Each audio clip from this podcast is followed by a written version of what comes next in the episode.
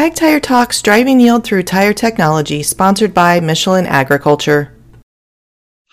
James Tushner with Ag Tire Talk here. I'm with Ken Broadbeck, VP of Technology for Precision Inflation. Welcome to the program. Thanks, Jim. James. Yeah, so let's just jump right into it. You know, one of the things that I've gotten questions on, and I see it all the time. So I've got a tractor. Say I'm planting, and should I just keep the same air pressure when I'm on the road in the field, or like should I make an adjustment? And isn't adjusting the air pressure a big pain? So what's your comments on that? You used a really good word, and I was thinking about our talk today, and something that I'll let everybody in on a little secret that everybody needs to understand. That is, tires are adjustable.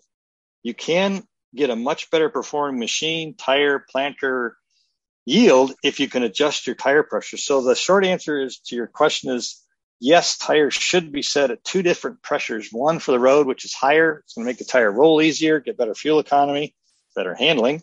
And then when you get in the field and unfold that big 24-row planter, if you can let the air out of the tires of both the planter mains and the tractor rears, you're going to get a much softer walking tractor, better yield, better fuel economy. Everything does get better if you can adjust the pressures. Well, and two, what happens to the weight, which is, you know, the air carries the weight, right, when you unfold that planter for the field? Well, in that case, the engineers have developed great planters where they fold into a nice, narrow transport semi-trailer, and they have to sometimes use semi-trailer tires on the back of the planters, but they're at very high pressures, as high as 60 to 90 PSI, and that's not needed when you unfold the planter and the planter units go into the ground, and the weight also comes off the back of the tractor axle. So the transport pressure, which is required for both the planter and the tractor, is quite high, and we get in the field, we can often cut that pressure in half on the tractor and probably almost by 2/3 on the planter if you can adjust the tire pressures, and gives you all those great benefits. So let's just talk some round numbers. You know, we pride ourselves on driving yield through tire technology to get into the detail. So a typical, we've got a Deere 8R, Case Magnum, Fendt, MFWD. We're talking about, correct me if I'm wrong, on a 24-row planter, about 30K on that rear axle, 30,000 pounds to transport, about 20K when it's in the field. Am I right on that? Is it at least? Those are very good numbers, yes.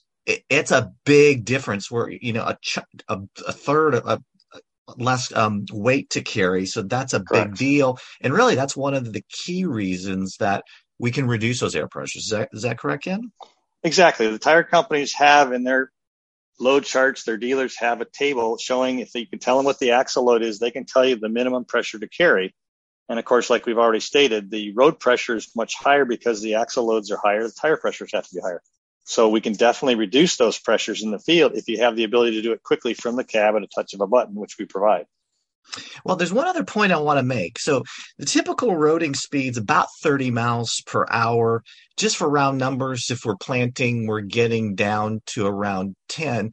Why don't you talk about what difference, the physics of a tire, why it can carry less air pressure when it slows down? If everybody's touched their tires, a lot of farmers, of course, have semis, and I had several when we were on my dad's farm. If you touch the tire after you've come off a high 70, 60 miles an hour of a fully loaded grain trailer, you touch the tires, they're quite warm. Some would say even hot. That's true. Yep. And that's energy that the truck engines put into the tire from the diesel fuel, and tractors are no different. So the faster you go, the more heat you create. When you go slower in the field, the tire manufacturers will let you run lower pressures, more deflection, without damaging the tire because you don't have the heat issue. What's the biggest enemy of a tire, Ken? Heat. Oh, yes. We didn't even pre-rehearse that, but I knew you'd say that. So, yeah, indeed, it comes apart, it literally melts. And all the pieces, parts of it just come apart when it's too hot, hence why you can't run higher speeds with the lower pressures. And excellent dissertation on that important point. When you slow those tires down, you don't need as much air pressure. And obviously when you reduce the weight, you don't need as much air pressure as well, because the air, for all intents and purposes, is what carries the weight. So, correct. Okay, great. So really, so what's the answer to that? What's the best way to optimize, really reduce, higher pressures for field and then, higher pressures for road and lower pressures for field? I'm walking you right into that one, Ken. The answer is, again, people have to understand the tire is adjustable. I guess that's my key takeaway for myself today, that if people don't even understand it's possible. Once you understand, well, what if I could adjust it? Why is that important? Because if you can adjust it, then we can have the best tire for the road, which is higher pressure. And then when you get in the field, you go slower, you have less weight because the planter's unfolded and it's put itself in the ground. We can go lower pressure, and then you get all the benefits of a low pressure tire. Think of an ATV. What do those tires have for pressure? 4 or 5 PSI. What do people like to talk about them? They'll float over almost anything because the pressure is low in the tire. The ground pressure is low. That's required to carry that machine. And the same is exact true, whether it's a semi or tractor or planter. If we can lower the tire pressure, it's going to float over the ground more, create less ruts, less compaction, better fuel economy because we're not dragging this packing wheel through the field. Well, that's a great point. And let's talk about tracks for a moment. So tracks, without question, have their specific applications where they perform exceptionally well. So we're not here to debate that.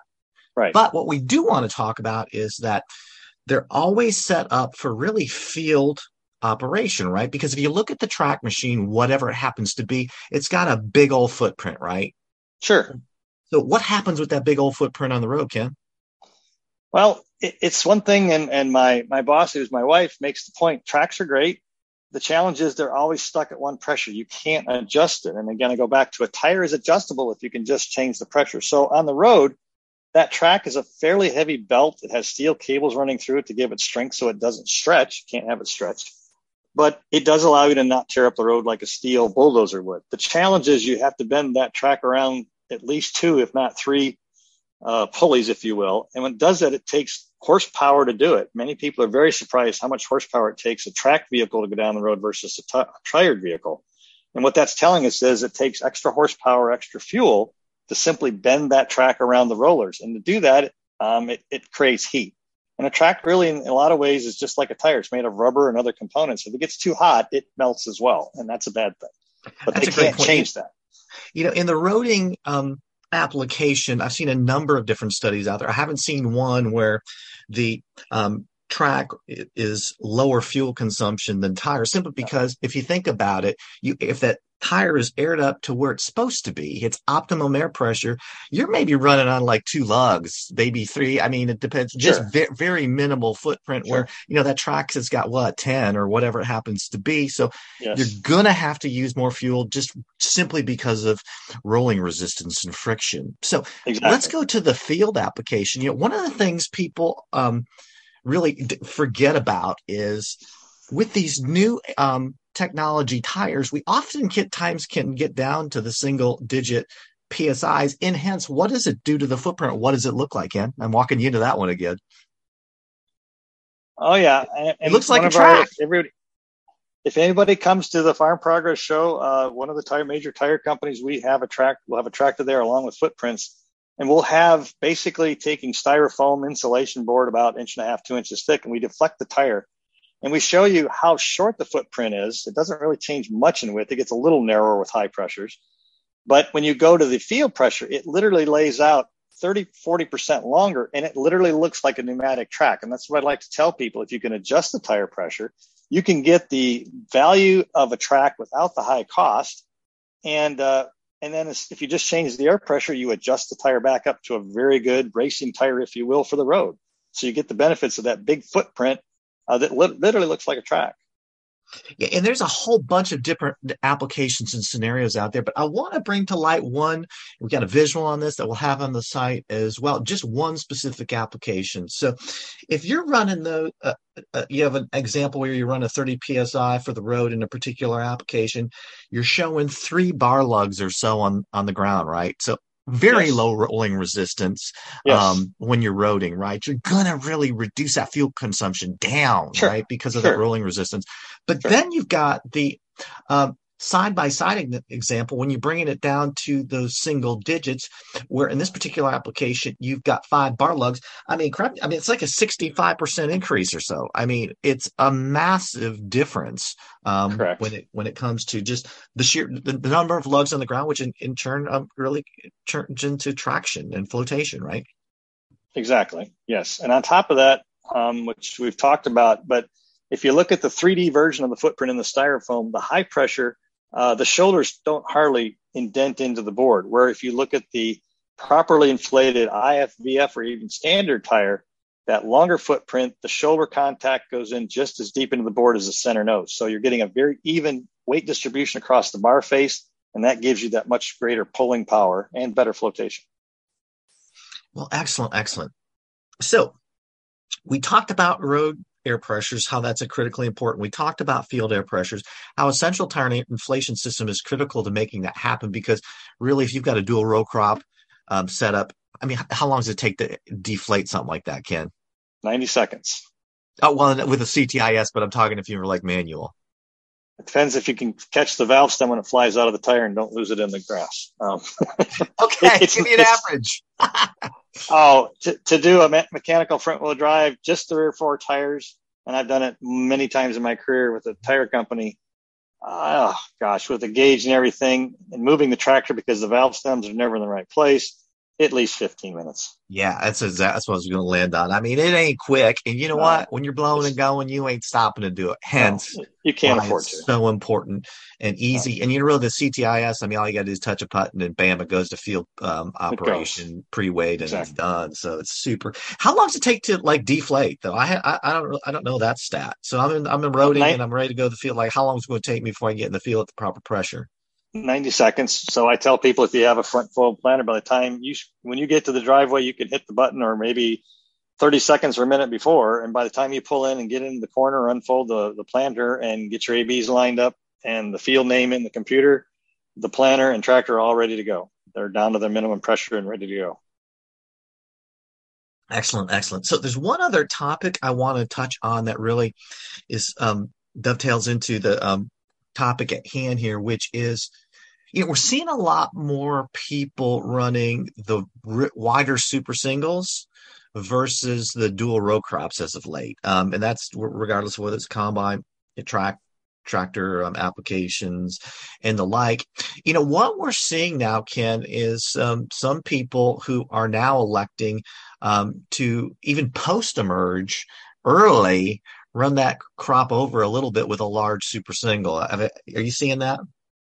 Oh, I can remember back in the 70s, we had our soybeans sprayed by the local co-op, and they ran over the rows with the large floater machines, and the crop didn't seem to care. So yes, it's been done. It's still being done today. That again, what people need to understand is back when people were concerned about running over the row with an old bias tire at 20 PSI, there's no question you do significant compaction that's going to stunt the crop from emerging. Today, with tires that you can get down as low as 12, maybe even 7 or 8 PSI with the new radials and VF technology, that's less than your footprint pressure, literally. So we have several customers who are running multiple machines at the lower pressures, planting 1 or 2 rows of corn in the wheel track. And I've been out in their fields, and they say, you tell me where the wheel track went. And if there's been a rain or two, even the lug marks are washed away. They're blended in. You cannot see it. The corn doesn't care. Excellent. Excellent. Now, I have heard a few producers saying, hey man, it didn't work. So really, what's your cautionary measure to be sure that to really set them up for success? We always talk about people saying, wait till the ground's in the proper condition. It's almost never perfect. And there's a lot of times, and I get it, we have to go. But if it's too wet, you're going to take a yield hit. And that's one of those things people have to weigh the pluses and minuses. If they know there's a big rain coming, they've got to get it in, and they won't get in back in the field for another week. They will go ahead, and they just have to understand with a big single, then you're going to plant a row of corn in that wheel track that may not do as well. But the alternative is waiting till it's perfect conditions isn't probably going to come there. So it's one of those trade-offs that people have to make, and they do. Excellent, excellent. Well, that's a wrap on the main topics that I wanted to talk about today. I guess the other point I wanted to make mention is, You don't have to buy a CTIS new, do you? You can get them aftermarket. Yes, we offer systems for tractors that anywhere from single axle, duals, triples, front axle, and or a planter or any kind of trailer like a manure tanker. Well, and that's an important point that I want to hit, which is, you know, it ain't just for the tractor, right? If you're going to do it, you're really compacting as much as your highest pressure tire and oftentimes. So with that being said, you know, this CTIS is a full system, right? So if you're planting, it's taking care of the implement tires and the whole doggone thing, right? Yes, we've have now several years of data with planters, specifically a new one that's just come out last year is that for the NT style Deere or the Case early riser planters, we have a system where you have the two support arms around the tire that we can drop those pressures from 60 down to 25, 30 PSI. And we've got root balls. We hope to have some at the Farm Progress Show to show people the high pressure versus the lower pressure. Field pressures, the roots can definitely tell the difference. I'm very confident now that the infamous pinch row effect, if you can get your tire pressures down to 10 or 12 on the tractor and 25, 30 on the planter, you basically eliminate the pinch row. You know, that's great news. So, you know, we're always big on driving yield through tire technology on hitting the data. So just in round numbers, why don't you give a flavoring for a 1,000-acre guy? He's running his traditional 8R Case Magnum, like 24 row, super common out in the Midwest. Yep. What kind of yield pickup can he expect, range and fuel economy savings if he goes and buys one of these CTIS systems? And what's the payback, like how long? We say 1 to 2 years, and just real quick numbers for everybody to run it through their head. If you have $5 corn, very conservative for today's market, but it'll someday come back there. $5 corn, if you can get 2% advantage, and that's our low number on 200 bushel corn, that's 4 bushel. 4 bushel times $5 is $20 an acre, and on 1,000 acres, that's 20,000. So even if you cut that in half, say it's a 10,000, that's a 1% gain in 2 years. You will pay for you will pay for the tractor. Well, I'm not a salesman, I'm an engineer, and I like real numbers. Okay, Ken. So it will save you, and that's the way you have to look at it. It's just like if you have a large tractor versus the guy who has a half a size two-wheel drive tractor, and the old farmer says, boy, you have a really big tractor, but that takes a lot of fuel per hour. And I remember my father saying that exact thing. No, it's not gallons per hour, it's gallons per acre. And this will save you many $5 to $10 per acre every year on corn. That's awesome. Just in yield. Bottom line, 1 to 2 year payback. I say you're being conservative, Ken, because there's a Harper Adams study out there, and there's also a University of Illinois study out there talking about reducing air pressures with VF tires, putting some yield gains in those particular studies in that neighborhood of about 4%. That's published. So It varies significantly, but I think it's important to note that those numbers are certainly conservative. Of course, but the main point is a 1 to 2 year payback. You know, sensational thinking about how long people are typically keeping their machinery. Exactly. Well, great. So I'm just going to run through the main points here, and let's see if I've got them. All right. So main point, clean takeaway number one, just changing your air pressure from field PSI to road PSI makes a significant difference in not only the yield because of the increased footprint when it is in the dirt, but also because of the reduced footprint when you're on the road that reduces the rolling resistance. Really has a dramatic impact on reducing fuel and reducing soil compaction. Mm-hmm. There's really no feasible way of doing it. I mean, you're not going to spend 15 minutes after you're on the road and messing around with it and getting it in the field. Really, that's why CTISs are gaining in popularity. Not only are they gaining in popularity, you know, it's funny, one of our social media posts, it's the most popular now because there's just gaining so much momentum. People are so thirsty for the knowledge on CTIS. And the last main point is that, you know, it doesn't matter what tires you're running because of the difference in speed from road to field and the difference in weight carrying capacities. No matter what you're running, you get that big impact with the central tire inflation system. It's one of the single biggest things that you can do to improve yield and reduce fuel costs. Exactly. Did I get it, Ken? What I miss? People won't believe me, but you will get the tires will last 20% longer because they're not scuffing and getting hot down the road. It's one of those values that I didn't really want to believe because I was in the tire business, but I've seen tires literally singles on large four-wheel drive tractors last $8,000.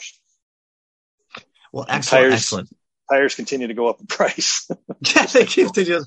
Well, you know, that's a great point, because with that central tire inflation system, typically you can make sure that your tires will, for all intents and purposes, last for the lifetime, unless you got to, you know, you run something over or the like. It depends on the acreage, but it certainly exponentially increases the lifespan. Always a good thing. And that's a wrap. Thank you, Ken. You're most welcome. Anytime, James.